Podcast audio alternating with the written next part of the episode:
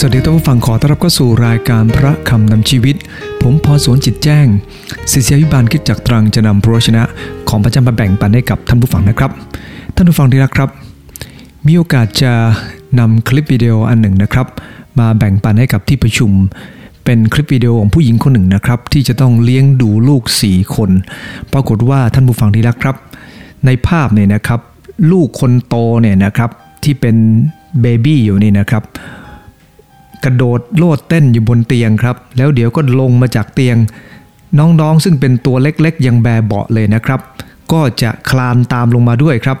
เธอจะต้องเปลี่ยนผ้าให้กับลูก 4 คนเนี่ยนะครับท่านผู้ฟังที่รักครับเห็นแล้วต้องอดทนมากทีเดียวครับ โดยเฉพาะอย่างยิ่งลูกชายที่สนๆแบบนี้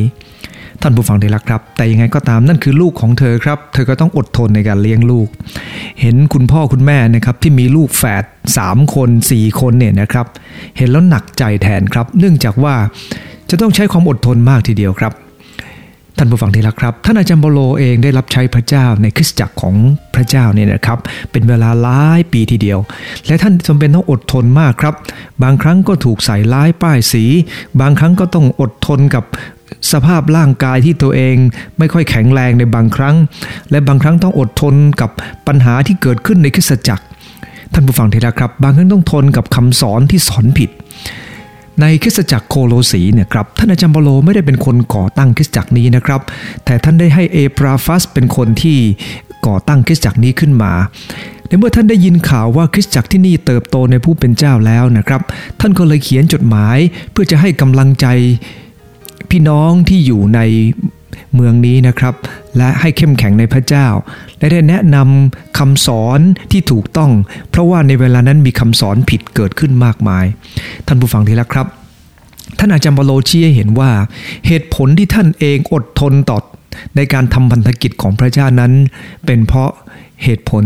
อย่างน้อย 4 ประการด้วยกันครับ ตอนนี้ ก่อนที่จะไปพูดถึงเรื่องของเหตุผลที่ท่านอดทนในการทำงานของพระเจ้าเนี่ยนะครับ คนเราต้องมีเหตุจะต้องอดทนครับ ถ้าเราไม่อดทนแล้วความสำเร็จจะไม่เกิดขึ้น ในพระคัมภีร์ที่ผมจะอ่านในโคโลสีบทที่1ข้อ24ถึง29 ก็ได้กล่าวถึงท่านอาจารย์บาโลอดทนครับ ผมอยากจะอ่านให้ฟังนะครับ บัดนนี้ข้าพเจ้าปลื้มปิติในการที่ได้รับความทุกข์ยากเพื่อท่าน ส่วนการทนทุกข์ของพระคริสต์ที่ยังขาดอยู่นั้นข้าพเจ้าก็รับทนจนสำเร็จในเนื้อหนังของข้าพเจ้า เพราะเห็นแก่พระกายของพระองค์คือคริสตจักรข้าพเจ้าได้มาเป็นผู้รับใช้ของคริสตจักรตามที่พระเจ้าได้ทรงโปรดมอบภาระให้ข้าพเจ้าเพื่อท่าน เพื่อจะได้กล่าวพระวจนะของพระเจ้าอย่างบริบูรณ์ คือข้อความล้ำลึกซึ่งซ่อนอยู่หลายยุค และหลายชั่วอายุนั้น บัดนี้ได้ทรงโปรดให้เป็นที่ประจักษ์แก่ธรรมิกชนของพระองค์แล้ว พระเจ้าทรงชอบพระทัยที่จะสำแดงให้ธรรมิกชนเหล่านั้นรู้ว่า ในหมู่คนต่างชาตินั้นอะไรเป็นความมั่งคั่งแห่งข้อล้ำลึกนี้ คือที่พระคริสต์ทรงสถิตในท่านอันเป็นความหวังแห่งศักดิ์ศรีพระองค์นั่นแหละเราประกาศอยู่โดยเตือนสติทุกคนและสั่งสอนทุกคนให้มีสติปัญญาทุกอย่าง เพื่อจะถวายทุกคนให้เป็นผู้ใหญ่แล้วในพระคริสต์เพื่อเหตุนี้เองข้าพเจ้าจึงตรากตรำทำงานด้วยความอุตสาหะ เข้มแข็งด้วยพลังที่พระองค์ทรงดลใจข้าพเจ้าอยู่ จากพระวจนะของพระเจ้าในตอนนี้นะครับ มีเหตุผลอย่างน้อย 4 ประการครับ ที่ท่าน อดทนในการทำพันธกิจและสามารถจะทนอยู่ได้ ประการที่1นนะครับก็คือท่านรู้จักเป้าหมาย อันที่สองท่านรู้จักหน้าที่ 3. ท่านรู้จักวิถีและประการที่ 4 ก็คือท่านรู้จักพลัง เช่นเดียวกันครับท่านผู้ฟัง ถ้าเราเองนั้นมีความเข้าใจเราก็สามารถจะอดทนกับงานที่เราจะต้องทำได้ ประการแรกครับ ท่านรู้จัก เป้าหมายครับ ท่านเข้าใจถึงเป้าหมายของท่าน ในข้อ 24 ได้บันทึกบอกนี้บอกว่า บัดนี้ข้าพเจ้าปลื้มปิติในการที่ได้รับความทุกข์ยากเพื่อท่าน ส่วนการทนทุกข์ของพระคริสต์ที่ยังขาดอยู่นั้น ข้าพเจ้าก็รับทนจนสำเร็จในเนื้อหนังของข้าพเจ้า เพราะเห็นแก่พระกายของพระองค์คือคริสตจักร ท่านรู้ดีครับว่าท่านเป็นเหมือนกับญาติผู้ใหญ่ของคริสตจักรเนี่ยนะครับ เขาเป็นลูกของพระเจ้า เขาเป็นเหมือนท่านเป็นเหมือนพี่ เป็นเหมือนกับคนที่ก่อตั้งส่วนที่จะช่วยเหลือให้คนที่ก่อตั้งนั้นเข้มแข็ง ท่านผู้ฟังที่รักครับ ท่านได้กล่าวว่าท่านปลื้มปิติ ในการที่ได้รับความทุกข์ยากเพื่อท่าน ท่านอาจารย์เปโลต้องเหน็ดเหนื่อยครับในการที่จะต้องแนะนำหลายหลายคริสตจักร ท่านเองดูแลหลายคริสตจักร และตอนนี้ต้องแนะนำคริสตจักรโคโลสีอีกครับ ให้เขาเติบโตในพระเจ้าให้ท่านต้อง ลำบากในจิตใจ เพราะเหตุว่ามีคำสอนผิดเกิดขึ้น พระคัมภีร์บันทึกบอกว่าท่านปลื้มปิติ ที่ท่านปลื้มปิติในการที่อดทนได้นั้น เพราะท่านรู้ว่าท่านทำหน้าที่ที่เป็นพี่เลี้ยง ที่คอยสนับสนุนให้คอยให้กำลังใจ พระคัมภีร์บันทึกบอกว่า ส่วนการทนทุกข์ของพระคริสต์ที่ขาดอยู่นั้นข้าพเจ้าก็รับทนจนสำเร็จในเนื้อหนังของข้าพเจ้า จากพระคัมภีร์ในตอนนี้เนี่ยนะครับ ที่ท่านปลื้มปิติ เพราะว่าท่านรู้ว่าพระคริสต์ทรงรักท่าน และพระคัมภีร์บอกว่า ส่วนการทนทุกข์ของพระคริสต์ที่ยังขาดอยู่ ไม่ได้หมายความว่าพระเยซูคริสต์เจ้า ไม่สามารถรับความทุกข์ได้ทั้งหมดนะครับ แต่ท่านได้กล่าวว่าพระเยซูคริสต์เจ้านั้นเสด็จขึ้นไป สู่สวรรค์เรียบร้อยแล้ว และ ท่านเองนั้นก็เป็นตัวแทนของพระเยซูคริสต์เจ้าอยู่ในโลกนี้ ท่านเป็นพระกายของพระองค์ที่จะต้องอดทน ดังนั้นเองเมื่อท่านต้องทนท่านก็ทนเพื่อพระเยซูคริสต์เจ้า ไม่ได้หมายความว่าพระองค์ทนทุกข์ไม่เพียงพอ หรือว่าพระองค์ทำไม่สำเร็จไม่ใช่อย่างนั้นนะครับ แต่การทนทุกข์นี้ท่านเปาโลได้ทำเต็มที่ เพราะท่านรู้ว่าพระเยซูคริสต์เจ้าทรงรักคริสตจักรขนาดไหน พระองค์ทรง รักคริสตจักรโดยยอมตายเพื่อคริสตจักรดังนั้นเองท่านจึงอดทนครับ เพราะท่านรู้ว่าพระเยซูคริสต์เจ้ารักคริสตจักรขนาดใด เราเองเหมือนกันครับ การที่เราอดทนเพื่ออะไรสักอย่างนั้น จะต้องมีความรักเป็นพื้นฐาน ความรักนั้นทำให้เราเองสามารถจะทนได้ ในสิ่งที่เราเรามีเป้าหมายเพื่อสิ่งนั้นครับท่านผู้ฟังได้แล้วครับเหมือนกับคุณแม่ที่อดทนเลี้ยงดูลูกสี่คนเนี่ยนะครับ อย่างที่ผมได้เล่ามาแล้ว ที่พ่อแม่ทนได้ก็เพราะรักลูกนะครับ บางคนนะครับลูกเรียนมหาวิทยาลัย 3 4 คน ท่านผู้ฟังที่แรกครับ แม่นั้นทำงานตัวเป็นเกลียวทีเดียวครับ คุณพ่อคุณแม่ต้องช่วยกัน บางทีต้องติดหนี้ยืมสินดอกเบี้ยแพงๆเพื่อลูกนะครับก็จะได้ได้รับความสำเร็จ เพราะนั่นคือเป้าหมายของพ่อแม่ครับคือให้ลูกได้รับความสุข เช่นเดียวกันอาจารย์ท่านอาจารย์บโล ท่านมีพี่น้องในพระเจ้าที่กำลังเติบโตในพระเจ้า และท่านเองก็ยินดีอดทนเพื่อเขาเหล่านี้ครับ ยินดีที่จะสอนและให้กำลังใจเขา เพื่อเขาจะได้มีความสำเร็จด้วยเช่นเดียวกัน ท่านผู้ฟังได้แล้วครับ พระคำของพระเจ้าได้บันทึกบอกว่าข้าพเจ้าก็รับทนจนสำเร็จในเนื้อหนังของข้าพเจ้า ซึ่งหมายถึงว่าท่านจะอดทนจนถึงที่สุด เพราะท่านมั่นใจว่า ท่านได้นำคนหลายคนมารู้จักพระเจ้าแล้ว ท่านอยากจะเห็นคนนั้นเติบโตในพระเจ้าต่อไป การที่เราอดทนต่อสิ่งใดเราจะต้องมีความรักในสิ่งนั้นก่อนนะครับ หลังจากนั้นเราเราก็จะใช้กำลังความสามารถของเราเต็มที่เพื่อสิ่งนั้น เพื่อจะให้ไปยังเป้าหมาย และทำจนสำเร็จต้องอดทนบากบัน่นนั่นคือสิ่งที่หนุนใจท่านผู้ฟังนะครับ มีภาพภาพหนึ่งครับ ภาพเป็นภาพของแมวตัวหนึ่งนะครับกำลังรอที่รูหนู ท่านผู้ฟังดีครับ มันรออยู่ตรงนั้นครับ จ้องตลอดเวลาเลย มันอดทนรอเพื่ออะไรครับ เพื่อจะได้กินหนู เพื่อจะได้จับหนู มันมีความหวังครับ หนูเข้าทางนี้มันต้องออกทางนี้นี่แหละ ท่านผู้ฟังดีแล้วครับ ไม่รู้ว่าออกทางเดียวกันหรือเปล่า ถ้าเป็นผมเป็นหนูผมจะหาทางออกหลาย ๆ ทางนะครับ พอแมวอยู่ด้านนี้ก็จะออกด้านนู้น แต่ว่าหนูมันจะคิดทันหรือเปล่าเท่านั้นเองครับ ท่านผู้ฟังดีแล้วครับ เราต้องรู้จักเป้าหมายครับ ในพระคำของพระเจ้า ท่านอาจารย์เปโลยังรู้เป้าหมายว่า ถ้าท่านได้ทุ่มเทในการทำเพื่อพระเจ้า เป้าหมายนั้นจะสำเร็จผลนะครับ ซึ่งเดี๋ยวผมจะกล่าวอยู่ในข้อที่ 4 ต่อไปนะครับข้อที่ 3 ต่อไปนะครับ คือวิถีวิถีนั้นต้องอดทนครับถ้าไม่ทนคงไม่ได้ เดี๋ยวผมจะกลับมาจุดนี้นะครับ แต่ก่อนก่อนที่จะไปประการที่2เนี่ยนะครับท่านผู้ฟังที่รักครับ พระคำของพระเจ้าได้บอกว่าพระเจ้าเนี่ยนะครับได้ทรงโปรดแก่เราเพราะเห็นแก่พระเยซูคริสต์ไม่ใช่ท่านให้เราเชื่อถือในพระเจ้าเท่านั้น แต่ให้ทนความทุกข์ยากเพื่อเห็นแก่พระองค์ด้วย พระองค์ทรงรักเรา พระองค์ก็อยากจะให้เราตอบสนอง พระองค์อย่างถูกต้อง เช่นเดียวกันครับท่านผู้ฟัง เมื่อพระองค์ทรงรักเราทั้งหลายที่เป็นคนผิดคนบาป เราก็รักคนอื่นด้วย เมื่อเราอดทนต่องานเพราะเรารักงานของเรา ท่านผู้ฟังที่รักครับ ความสำเร็จมันก็จะเกิดขึ้นได้ไม่ยากเกินไป ประการที่สองครับก็คือรู้จักหน้าที่ นอกจากท่านอาจารย์เปาโลนั้นจะรู้จักเป้าหมายแล้ว ประการที่สองก็คือ ท่านเรียนรู้จากหน้าที่ของท่าน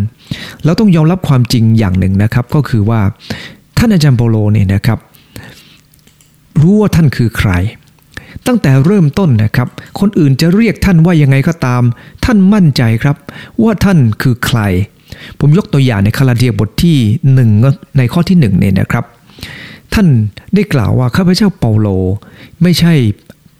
ข้าพเจ้าเปาโลอาคาทูตของพระเยซูคริสต์ไม่ใช่มนุษย์แต่งตั้งหรือตัวแทนแต่งตั้ง เพราะว่าในคาลาเทียนั้นบางคนไม่ยอมรับท่านครับ แต่ท่านรู้จากหน้าที่ของท่านว่า ท่านคือใครท่านมาจากไหน ในข้อที่ 25 ของโคโลสีบทหนึ่งก็ได้กล่าวเช่นเดียวกันครับว่า ข้าพเจ้าได้มาเป็นผู้รับใช้ของคริสตจักร ตามที่พระเจ้าได้ทรงโปรดมอบภาระให้ข้าพเจ้าเพื่อท่าน เพื่อจะได้กล่าวพระชนะของพระเจ้าอย่างบริบูรณ์จากพระคัมภีร์ตอนนี้เราจะสังเกตมีความจริงอยู่ 4 อันด้วยกัน อันที่หนึ่งก็คือความจริงว่าท่านเป็นผู้รับใช้คำว่าผู้รับใช้ในที่นี้นะครับ ก็คือเป็นคนที่พระเจ้าได้ทรงแต่งตั้งไว้ เพื่อ จะทำหน้าที่นั้น พระคัมภีร์บอกว่าพระเจ้าทรงโปรด อันที่สองคือพระเจ้าทรงโปรดมอบภาระและท่านรู้ดีว่านี่คือภาระที่พระเจ้ามอบหมาย นี่คืองานที่พระเจ้ามอบหมายให้ ไม่ใช่ท่านอยากจะไปทำเอง แต่พระเจ้าทรงมอบหมาย ท่านรู้จักหน้าที่ครับ อันที่สามในฉบับพระคัมภีร์ตรงนี้ก็คือว่าหน้าที่ของท่านก็คือ ท่านจะต้องกล่าวพระชนะ ท่านรู้ว่างานของท่านไม่ใช่ทำอย่างอื่นครับ แต่กล่าวพระชนะ และอันที่สี่ก็คือกล่าวอย่างบริบูรณ์ด้วยนะครับ ไม่ใช่สอนเพียงบางเรื่อง แต่ต้องสอนทุกเรื่องทุกอย่างดังนั้นเองท่านรู้จักหน้าที่ของท่านชัดเจน วันนี้เช่นเดียวกันครับท่านผู้ฟัง ต้องถามตัวเองครับว่า ขณะที่เราอยู่ในบ้าน เราอยู่ในที่ทำงาน เราอยู่ในสังคม เรารู้จักบทบาทหน้าที่ของเราหรือเปล่า ถ้ารู้จักบทบาทหน้าที่ของเราอย่างชัดเจนเนี่ยนะครับ เราก็จะอดทนแล้วก็ทำเพื่อสิ่งนั้น ท่านผู้ฟังได้แล้วครับ บางครั้งยุ่งมากครับกับงานกิจจักร แต่ยังต้องลงไปลงเสียงคะแนนเสียงเวลาเลือกตั้งเนี่ยนะครับ หรือเวลามี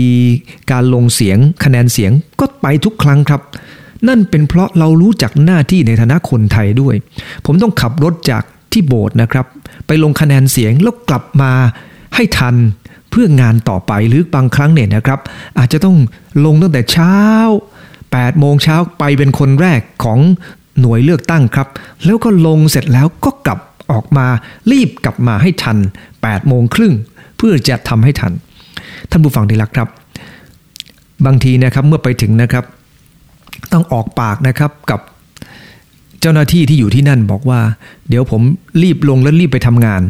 เนื่องจากอะไรครับ เพราะบางครั้งเขาคิดว่าวันอาทิตย์คือวันที่คนไม่ทำงาน แต่ผมก็ต้องบอกเขาว่าวันนี้ผมไปทำงานครับ เพราะที่โบสถ์มีงาน ผมต้องไปทำอย่างนั้นทำอย่างนี้ ต้องบอกเขาครับ ท่านผู้ฟังดีละครับ นั่นเป็นเพราะเรารู้จักหน้าที่ คนเรารู้จักหน้าที่ไม่ใช่เฉพาะด้านเดียว ต้องจัดลำดับความสำคัญครับลำดับความสำคัญ โดยเฉพาะอย่างยิ่งในครอบครัวของเรา สามีรู้จักหน้าที่ของตัวเอง ภรรยารู้จักหน้าที่ของตัวเอง ลูกรู้จักหน้าที่ของตัวเอง ในฐานะคุณพ่อคุณแม่ พ่อตาแม่ยาย พี่ป้าน้าอา ต้องรู้จักตัวเองครับ และเมื่อเรารู้จักหน้าที่แล้ว ก็อย่าทำอะไรที่มันเกินหน้าที่ของเรา ท่านผู้ฟังดีละครับหลายครั้งทีเดียวที่พระพรของพระเจ้าไม่มาถึงหลายหลายครอบครัว เพราะไม่รู้จักหน้าที่ โดยเฉพาะอย่างยิ่งสามีภรรยาเนี่ยนะครับ ถ้าไม่ได้ให้เกียรติกันและกันคำอธิษฐานของเราก็จะมีอุปสรรคขัดขวาง เราต้องรู้จักหน้าที่ของเราครับ ในข้อที่ 26นอกจากอาจารย์บโลบอกว่าท่านเป็นคนที่สั่งสอนอย่างสมบูรณ์นะครับ ข้อ 26 ได้อธิบายต่อไปว่าคำสอนที่สมบูรณ์ของท่านคืออะไร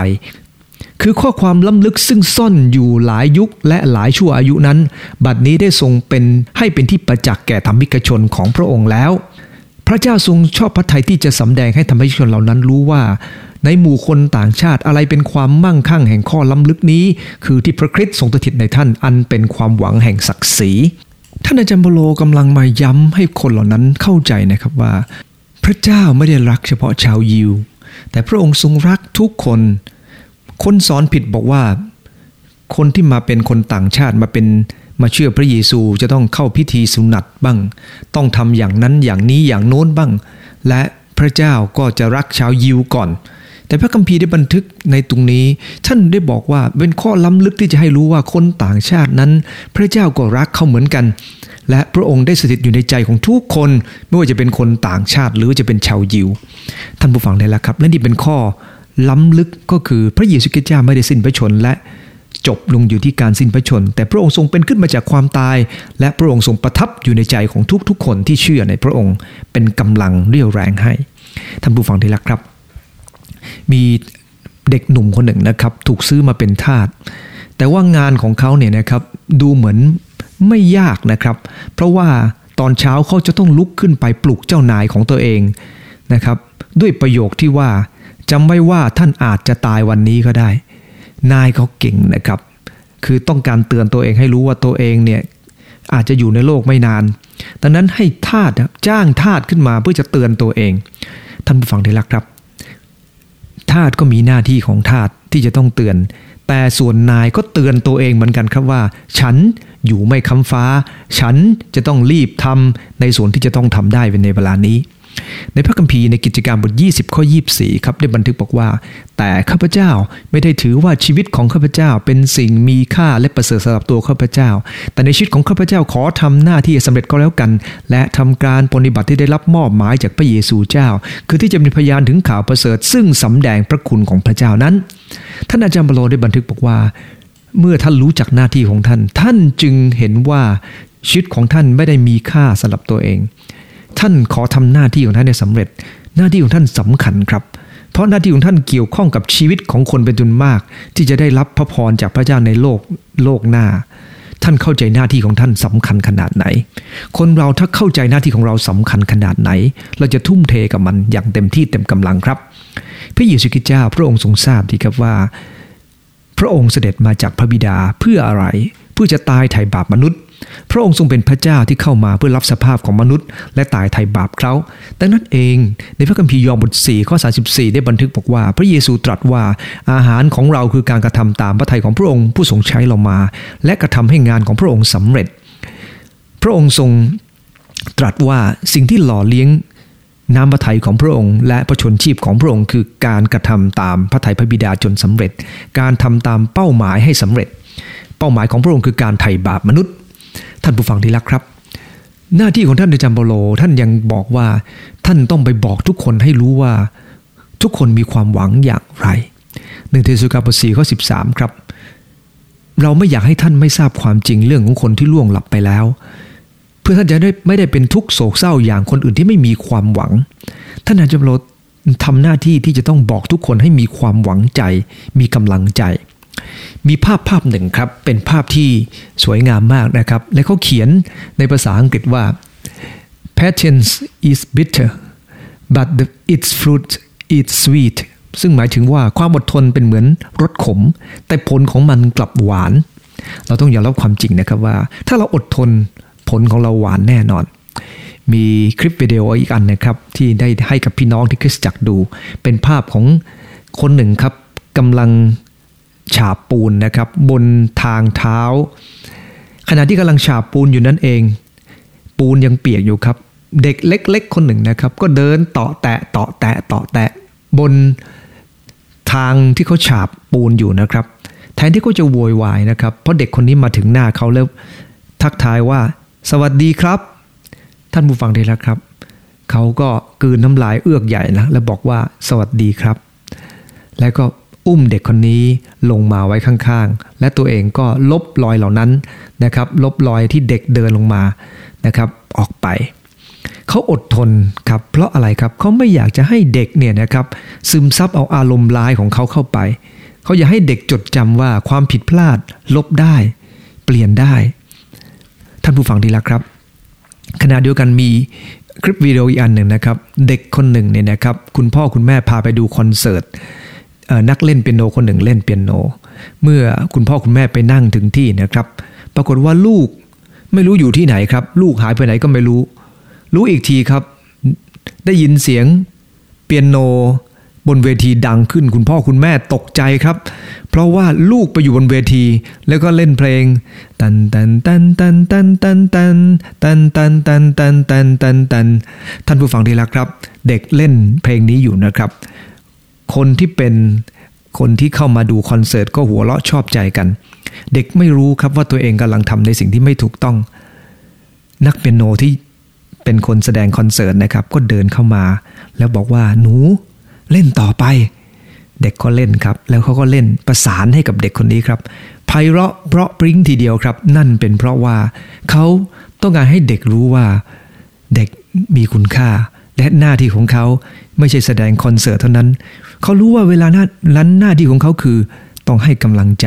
ให้โอกาสกับเด็กคนนี้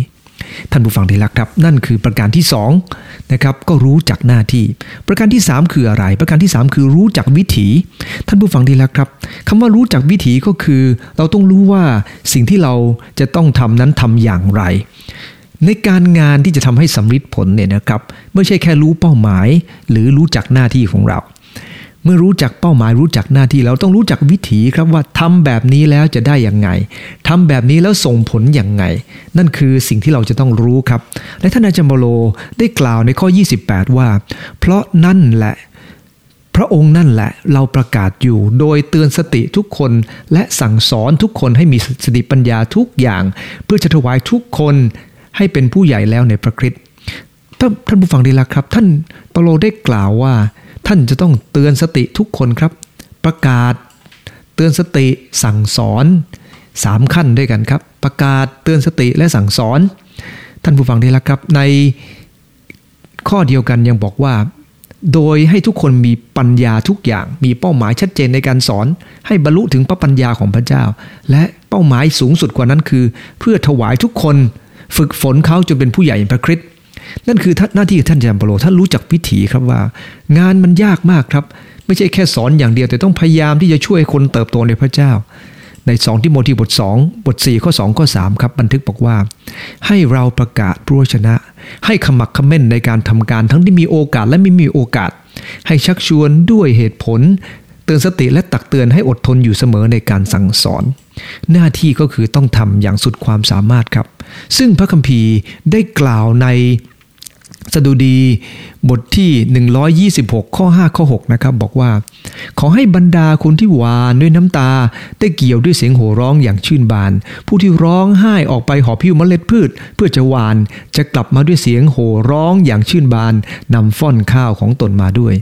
ท่านเข้าใจครับว่า นั่นไม่ใช่แค่เรื่องของ วิถีเท่านั้น แต่เป็นพระสัญญาของพระเจ้าว่า ถ้าเราทุ่มเท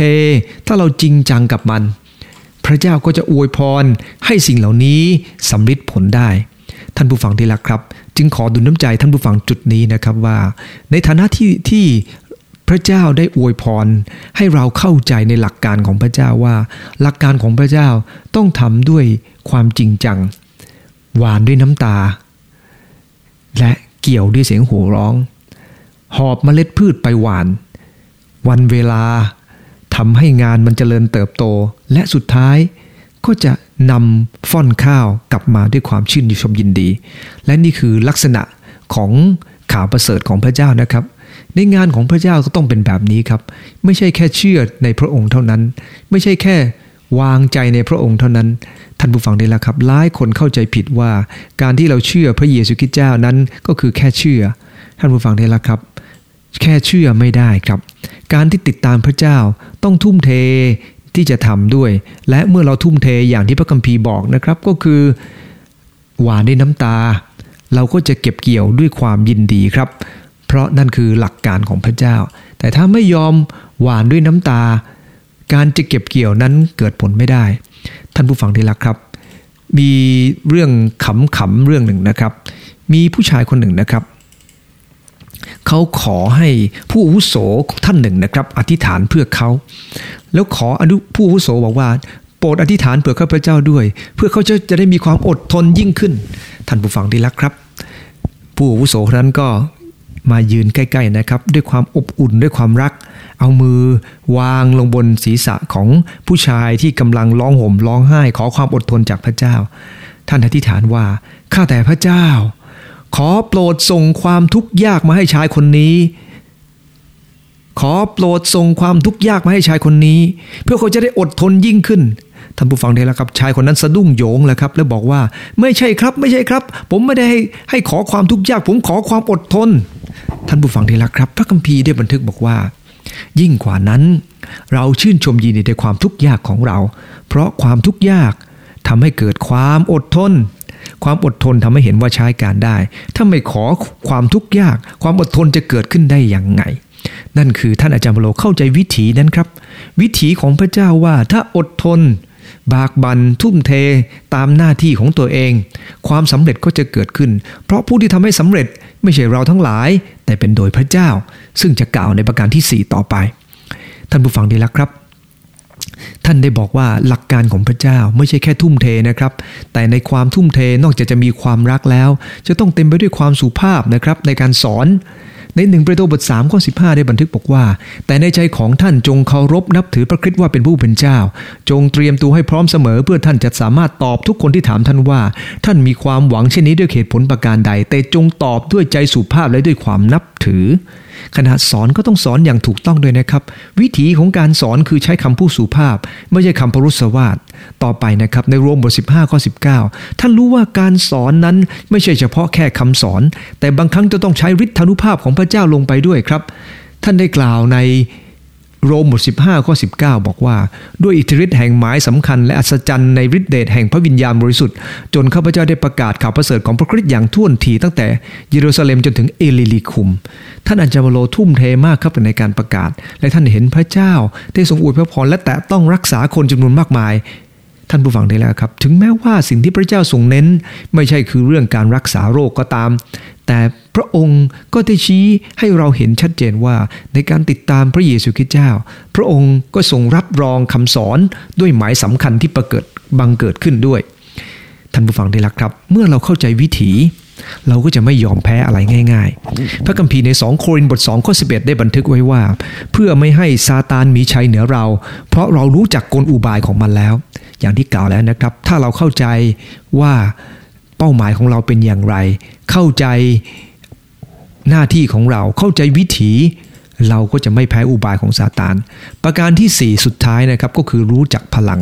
ท่านอาจารย์โลได้บันทึกบอกว่าที่ท่านเองสามารถจะอดทนอยู่ได้ เพราะอะไร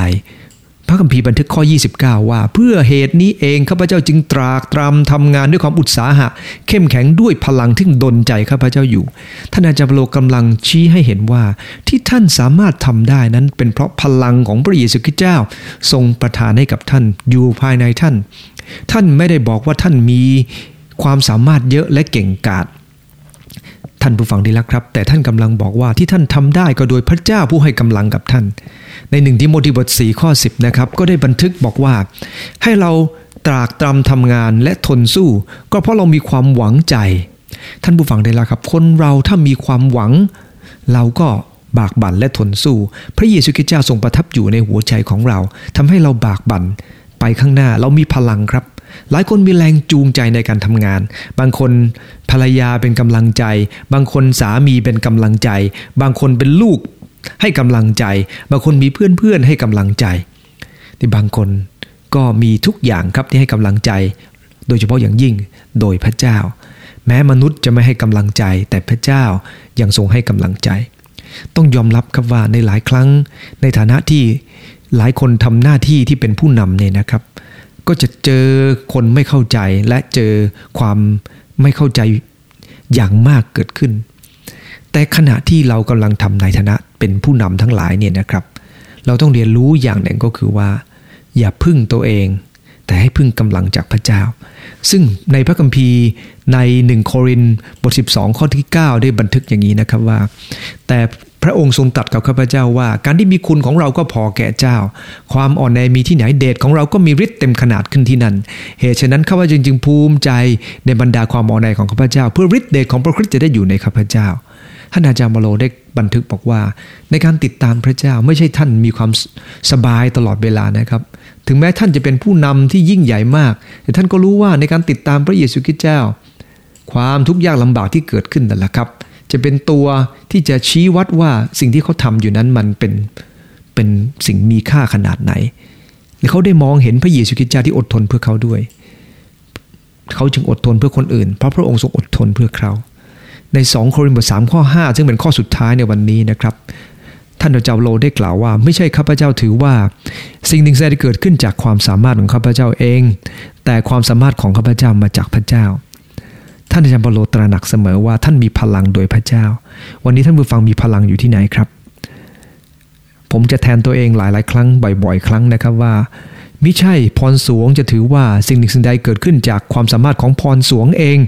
แต่ว่าความสามารถของพรสวงมาจากพระเจ้า เตือนตัวเองแบบนั้นครับ ท่านผู้ฟังที่รักครับ กังหันลมนะครับเป็นกังหันที่ใช้อยู่ทั่วโลกทำหน้าที่สูบน้ำแล้วก็เพื่อจะมาปลูกพืชนี่นะครับ แต่ต่อมาเขาใช้กังหันลมเพื่อจะมาผลิตกระแสไฟฟ้าครับ เพื่อจะปั่นไดนาโม ท่านผู้ฟังดีแล้วครับ แต่อะไรเกิดขึ้นที่ประเทศ ฮอลแลนด์เนี่ยนะครับกังหันลมเนี่ยบางครั้งมันบินอ่ามันหมุนได้ช้ามาก ที่หมุนช้านั้นเนื่องจากว่า เมื่อมันทำงานนานขึ้นนานขึ้น ใบพัดของมันเนี่ยนะครับ ก็จะมีมแมลงมาเกาะทำให้หนักและเคลื่อนไปยากมาก ดังนั้นจะรับพลังจะมีพลังต้องกำจัดบางสิ่งบางอย่างออกไปด้วยนะครับ โดยเฉพาะอย่างยิ่ง ความคิดที่ไม่ถูกต้องทั้งหลาย การที่เราขาดความเชื่อความผิดความบาป อาจทำให้พลังฝ่ายวิญญาณเราลดลงไปครับ วันนี้ผมพูด 4 ประการด้วยกันครับ ท่านอาจารย์บโลอดทนในการทำงานของท่านจนสำเร็จ เพราะประการที่ 1 ท่านรู้จักเป้าหมาย 2. รู้จักหน้าที่ 3. รู้จักวิถี 4. รู้จักพลัง ขอรุ่งจากทิฏฐานครับข้าแต่พระเยซูคริสต์เจ้าขอบคุณพระองค์เจ้าที่พระเยซูคริสต์เจ้าทรงเป็นแบบอย่าง ท่านท่านจัมโบโลเองก็เป็นแบบอย่างให้กับทั้งหลายรู้ว่า ในการที่ทั้งหลายจะทำงานให้สำเร็จผลนั้นต้องรู้จักเป้าหมาย รู้จักหน้าที่รู้จักวิถีและรู้จักพลังข้าแต่พระเยซูคริสต์เจ้าอย่าให้ทั้งหลายรู้จักเพียงบางส่วน แต่ให้ทั้งหลายเข้าใจองค์ประกอบทั้งทุกอย่างทั้งหมดนั้น เพื่อทั้งหลายจะได้ดำเนินต่อไปด้วยพลังเลี้ยวแรงจากพระองค์ พระเมตตาเหนือบรรดา ผู้ที่ต้องการพลังจากพระองค์เจ้าด้วย พระองค์จะเป็นเรี่ยวแรงและนำพาเขาจะก้าวฝ่าฟันต่อไป อธิษฐานในพระนาม พระเยซูคริสต์เจ้า อาเมนใช้พรทุกท่านครับ